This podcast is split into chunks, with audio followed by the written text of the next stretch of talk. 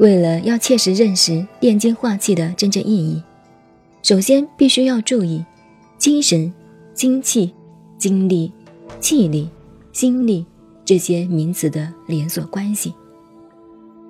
本来，在中国传统的文化思想中，精和神这两个名词也同精气一样，完全是独立分开的。后来，虽然把“精神”两个字连接起来，成为一个专有的名词，究竟“精神”一词的内涵意义是指什么，很难下一个确切的定论。到了汉魏以后的道家手里，特别提出“精、气、神”三个名词，作为修成神仙不死之药的主要中心，那是根据《黄帝内经》和道家的《黄庭经》而来。《黄庭经》所谓的上药三品神与气经，便开启了后世修道炼丹者更加重视精气神的先声。经常有人来问“精气神”这三个名词的明确定义是什么，实在很难解释。但是为了校验了解，我就引用宇宙物理的光、热、力来做比方。精是生命的热。气是力，神便是光。人生的生命如果失去了光、热、力的功能，那便是死亡的象征。精气神在人体生命的作用上，的确犹如宇宙物理的现象一样，也是逐段分开而又互相混合。神的主要作用是在头脑部分，气的主要作用是在胸腔和胃部。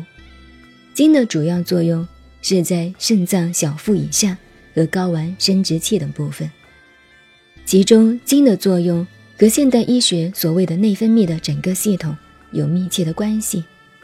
但是如果认为气必然从精而生，神必然从气而有，那是不通之论。如果以光、热、力的道理来讲，热和力都是由光的功能所产生。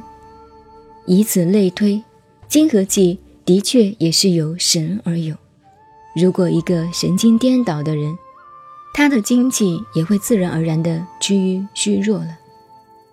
其次，必须要了解人体生命的快乐感觉，快感是从精而有；意志的坚定和毅力的光明是从气力的充沛功能所发生；智慧的敏捷和超颖是由神的定境而来。佛家重视修心养性，从思维的方法来改变心地，作为入手修行的根本。它的功效和成果的确是偏向于神气两种，犹如道家的上品丹法一样，但自然而然的也就融汇了经的修炼而在其中矣。宋元以后的道家注重炼神化气、炼神还虚的方法和程序。也等于佛家持戒、修定、生慧的三大原则。如果通达了它的内容，实在并无两样。由此可知，专职人体内部性腺内分泌的精虫卵子为修道静坐的基本，那是值得仔细研究的问题。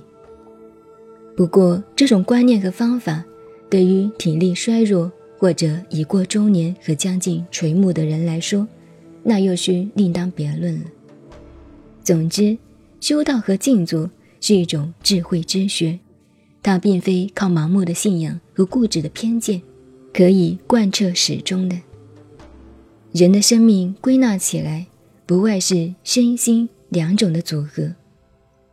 但是，生理身体的主要功能归纳起来，又不外是精气两种作用，它是属于感觉的范围。心的主要功能，一言以蔽之，都是属于知觉的范围，它是神的作用。过去所说的，都是依循一般静坐和修道的路线来讲，所有在静坐中有关生理的反应，既是气脉的动向，也都是感觉的部分。感觉是后天的，而且也是变化不定的。修道的成果，初步是从感觉入手。返还感觉与知觉，进入于浑然一体的境界，但是离开感觉，也就无法从事于修道。所以必须要了解气通任督二脉，乃至全盘打通了奇经八脉，那也只是感觉所成就的效果而已。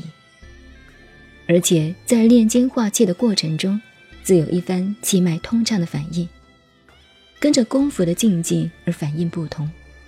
在炼气化神的过程中，又有一番气脉通畅的反应，自然与炼气化神的功夫配合，各有不同的境界。古来《丹经》上所说的九转还丹之妙，后世有人强加牵强附会，把它配合上气脉的关系，如何若何的转通任督二脉多少次，才算是合于九九之数？虽然有点过分牵强。但是拿来说明锻炼精气神的三部曲，每一层自然有每一层的内涵变化，倒也不可厚非。上面讲过，我们要认识炼精化气的功夫时，首先需要了解什么才是真精，切勿完全否认了后天对精力的作用，或者误认后天的精虫和卵子便是精的绝对代表。其实。后天的精力也是真精的变化，换言之，新生命的来源与性腺、甲状腺、脑下垂体是有绝对的关系的。当性腺充分活动，而丝毫没有配合意识观念上的淫欲时，这时的确是接近真精的状态。由此保持不变，由于性腺活力的充沛，久而久之，自然而然产生一股力量。走向脊髓神经的尾根，逐步逐步的向上推移，渐渐的由上而下，刺激了脑下垂体新生的活动功能。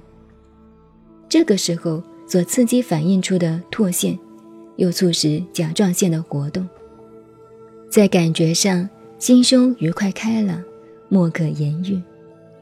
但这种初步现象，应该只能说是督脉。在炼精化气的过程中的一种状况，并非说修到了成果，仅止于此而已。功夫踏实的人，一身细胞都会起变化，细嫩透亮，那是不成问题的事。尤其在脸部的肌肉和细胞更加显著，仔细透视，隐隐约约，自然都会显出充沛的光彩。但如果红光满面，而肌肉细胞，并未发生显著的变化时，那是一种歧途，要当心可能是血压过高。这是由于心念的执着过甚，或有相火游行，夹带有色欲的嫌疑。